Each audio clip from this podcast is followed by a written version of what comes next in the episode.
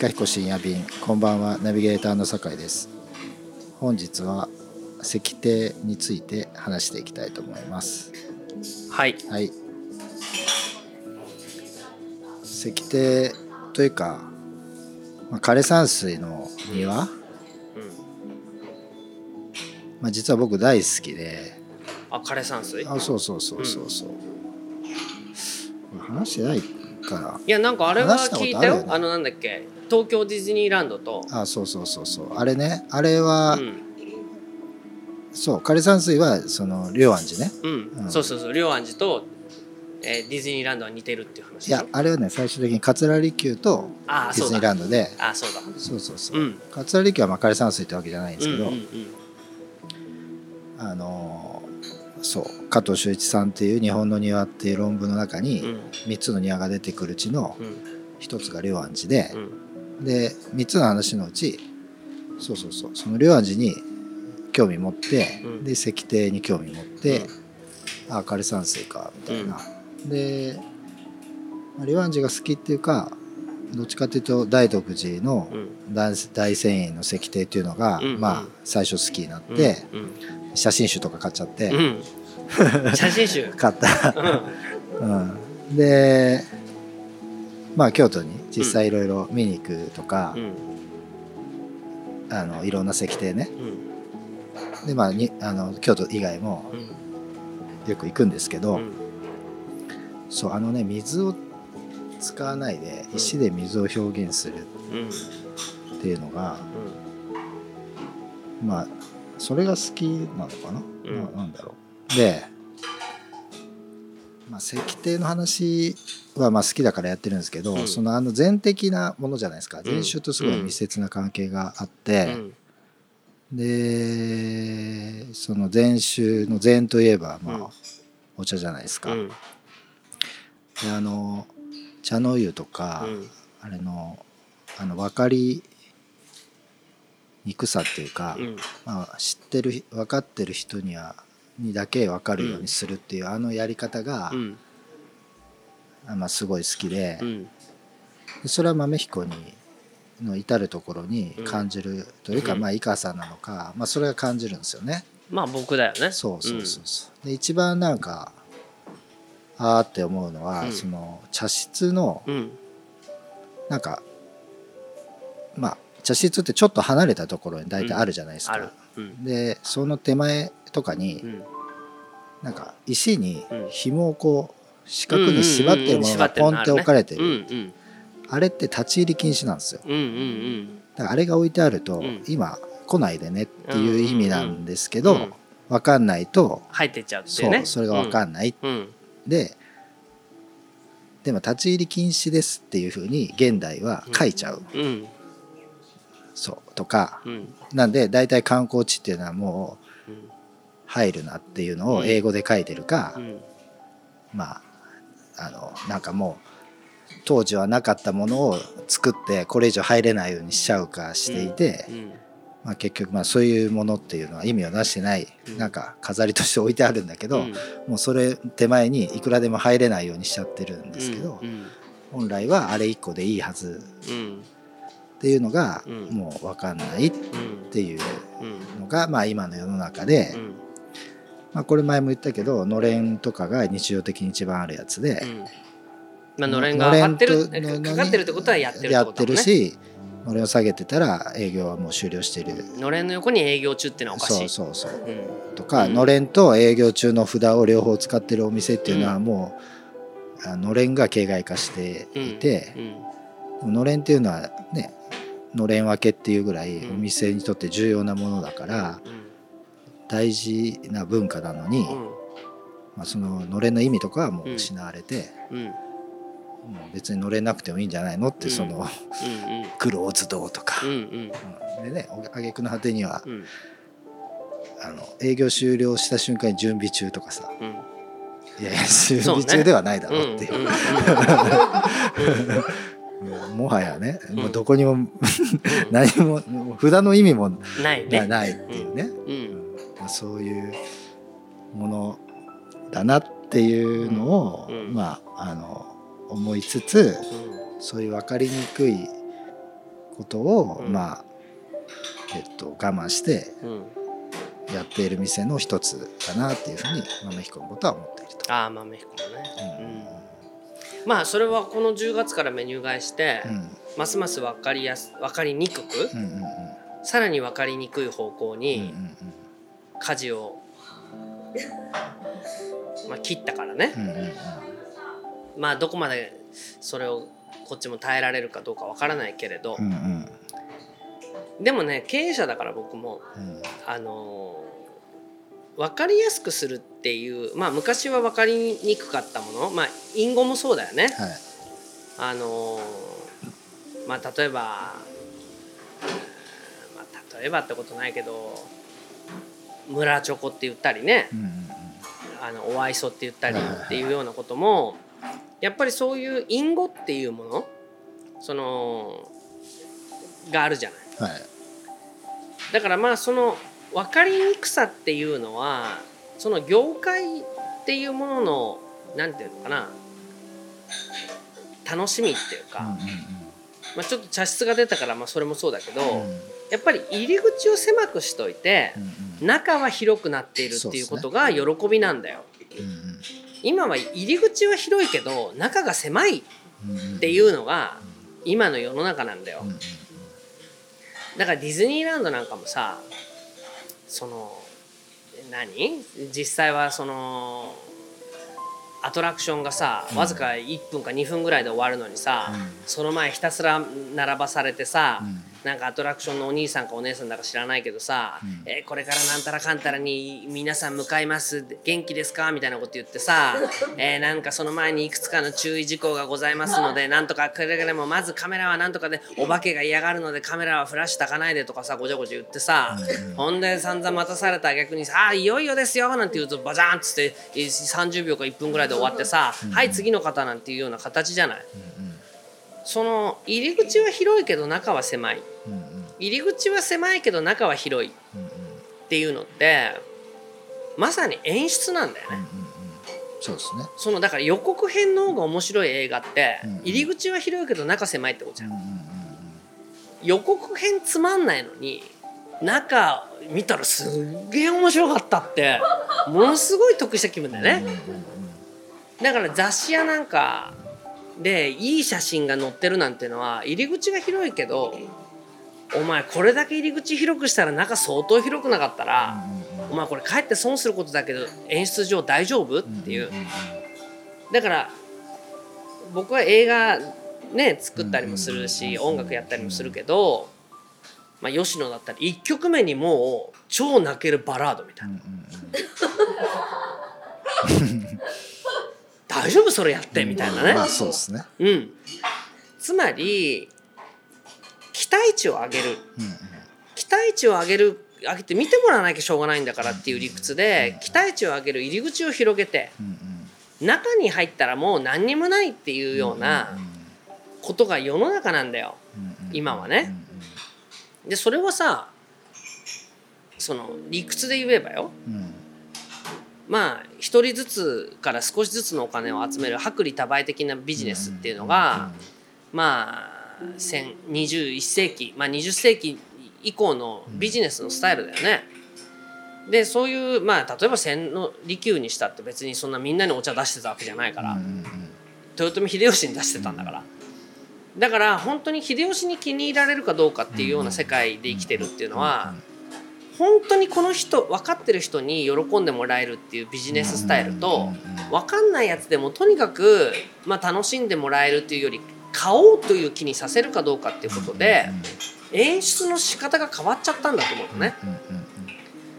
だからよ言ってみれば今はもう全部ハリボテパッケージビジネスなんだよ。うんうんうんまあそれもあるしうん。千利休と秀吉だけで言うとうん。多分千利休の方が偉かったと思うんですよ。まあそうだろうね。豊臣秀吉が教えてくださいっていうぐらいのことなんで。今の菅総理みたいなもんよ。うん。だからそのうん。お客さんの方分からないやつの方がうん。ダメっていうものだけど、うん。今は逆にうんお客さんが分かんないのは店が悪いみたいな話じゃない。いやそうよ。そうそうそう説明不足ですみたいなことになって、ね、言われないと分からないとか。どんどんん説明しようとする？でもねそうやって説明すればするほどつまんなくなるっていうのは入り口が広ければ広いほどつまんなくなるわけよ。でね俺動物の巣って見るのが好きなわけ。巣っていうのはさみんな入り口狭くて中広いんだよ。うんうん入り口広くて中狭い巣ってなんかないんだよ。うんうんうんうん。うんそうでしょ？ょつまりどんなものでも狭い入り口っていうのは外敵から守るっていう意味なんだよね。うんうん。だから中に入ったものはむしろ守る。うん。それがさ何でもオープンテラスでオープンカフェだったら入っても外と地続きだからうん。守ってもらえないわけよね。で豆彦がやろうとしてるのは言ってみれば入った人は守る。だけど外のやつらは知らない。っていうまあ今思いついてたから適当なこと言っちゃうけど、うん。まあ、母体みたいなもんだよね、うん。巣。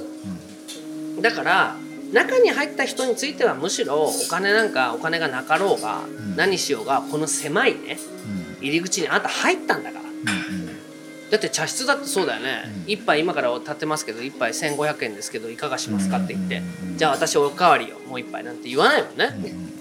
入ったらあれタダでしょ、うん。まあ、タダでしょっていう言い方もないけど。まあ入り口もかがまないと入れませんからね入り口もかからまなきゃ入れない。だけどそれはさ中に入った安心感っていうものがあるんだと思うわけ。でその神社とかそういうような場所って結構いっぱいある。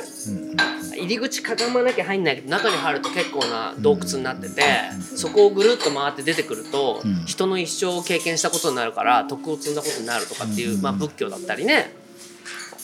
なんかやっぱりその大徳寺のうん。大仙院の石庭はそういう風に作ってあってああそうなのあの入ってうん。一周回るようになってるんですけどその人生を描いてある石庭がこうあのうん。ななってる、その本堂のうん周りをこの順番に見ていくとうん。一生表現している。経験したことになるそうそうそう。うん。いやそうだと思う。そういう川の流れから大最後大河というか海にうん。流れ込むっていうのをうん。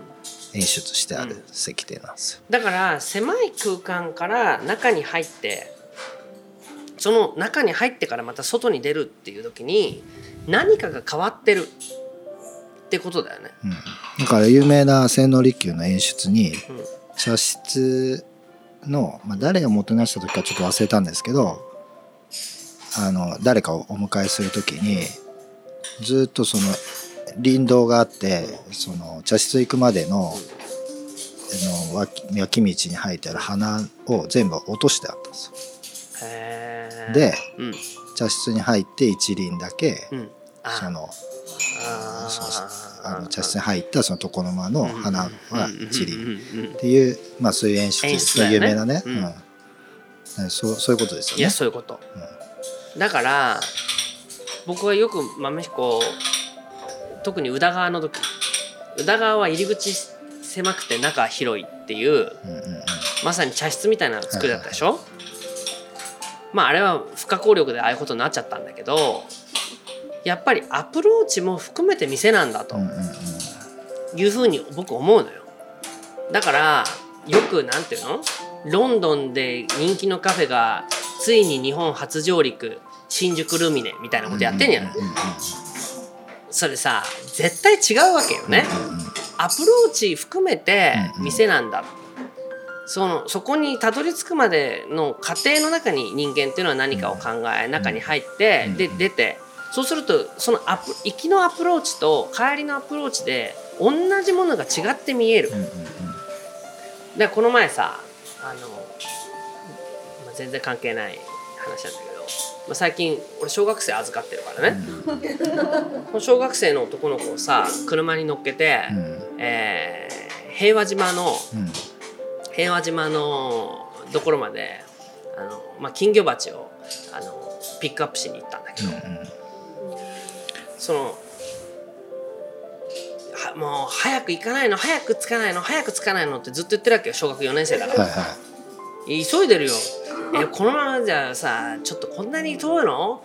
どここれ？ってお大田区で大田区だったらもっと早く着くんじゃないの？なんつってんだけど、いうん。帰りはさそこえもう渋谷？っああなるほどね。てね。はいはい。行きは待ち遠しいからさ、はいはい。そのアプローチも含めてさもう同じ時間なのにもうまだ着かないの？まだ着かないのね？道間違ってんじゃないの？ねまだ着かないの？って言ってるのがさ、はいはい。帰りはさえもう着いちゃったの？うん。え？全然時間近道した？なんて言ってるわけよ、これがさやっぱり人間なんだよね、そのあ行きはよいよい帰りは怖いじゃないけどそれ逆か行きは怖いの帰りはよいよいか。わからないけどさ。同じものが違って感じるっていうところに演出の醍醐味があるんであって、はいはい。何でもかんでもオープンでどんな人でもさ差別なく入れましょうっていうのはさ、まあ、グローバル企業はそういうふうにした方がいいよね。うんうん。同じようなオペレーションのシステムでうん。世界中に同じように物を売るんだから。でさそういうことを売る売らんがために、うん。日本の教育なのか知らないけど、うん。コマーシャルなのか知らないけど、うん。みんな平等、うん。みんな公平、うん。ね。あのあ私の分はいいです。皆さんで召し上がってみたいなこと言って、うん。みんな平等平等ってやってオープンにすることで、うん。いろんなことがね失われちゃってるってことにね鈍感すぎるよ。みんな。だから今だってさそんな石庭なんか見たってえ？アトラクションはみたいなねあのだからそうやってさ今はさ何？あのなんとかマッピング。プロジェクションマッピング。かなんかでさ石庭の石が動くように なんかしてみたり石が浮かんでキューンってなったらなんか星になってパラパラっていったらまた石に戻るみたいなことをしてみましたみたいな、いやー古いものと新しいものを融合して。ますねって言ってるアホがいるけど、アホだっつうことよ。だからそのなんていうのアプローチするっていうことが、まあそれは僕インターネットを含めてこうんのうん。話どんどん飛躍しちゃってるけど、このズーム会議で済むことになりましたとかさ、オンラインで事足りるって分かったからうん。もう昔には戻らないとかって言ってるけどうん、なわけねえだろって思うわけ、うんうんじゃあ何ですか？ストリートビューうんでに世界中の小道が見られるようになったから誰も旅行しないですよねってならないでしょ、ならないですね。うん、人間はさ同じところにずっといたらそれだけで幸せだと感じにくくなるっていううんうん。脳みそなんだよね。うんうんだから同じものでも違って見えるようにし読み替えをするっていう必要があってうん。うんそれが晴れとけっていうことなわけじゃない。うん。だから同じ石なんだけど違って見えるように読み替えをするっていう、うんほとんど変わってないんだけどうん。変わってるように感じるっていうところが教養なわけじゃんうんうんうん。深読みできる。うんうん。それがさえー、なんで石なんか動いてない？いやいやなんとかマッピングで。うん動かしてみせましょうって言ったらその時はうおーってなるけど次の日見たいもういい次次行くってなるじゃん。そうじゃないんだよね。多分枯山水っていうのは。はい。そうでしょ？そうです。なんかが、まあ、違ってるっていうことも無粋でさ。自分が変わってますかうんうん。そうですね。らうん。いやそれ実際ねまあ僕が一番好きな枯山水の庭って京都にある円通寺っていう庭なんですけど、うん。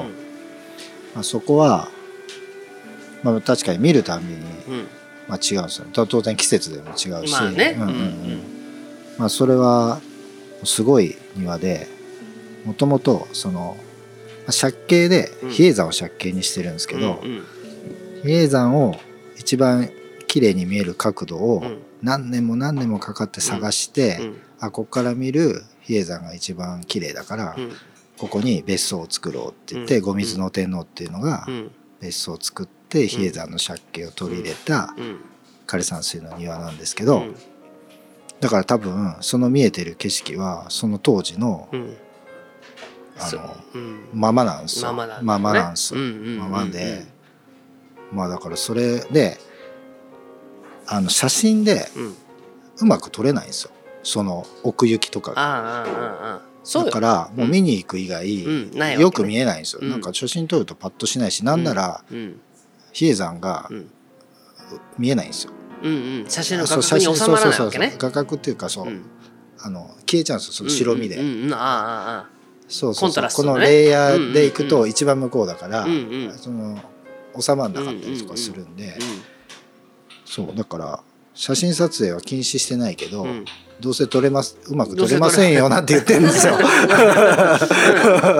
えませんよそうそうそうそうそうそうそうそうそううちのメニューみたいそううん撮ってもいいけど映えませんよみたいなねしかも、うん冬は木が枯れたりしてて、うん一番見えるんですよ。うんで秋の紅葉とかに行くと、うんその紅葉が比叡山にかかっちゃって、うんうんむしろねむしろなんかむしろ華やかすぎて。そうそうそうそう、うん。かかっちゃって見えないとかね、うん。うん。だからそれってそのオンラインじゃ絶対無理じゃないですか。そうだね。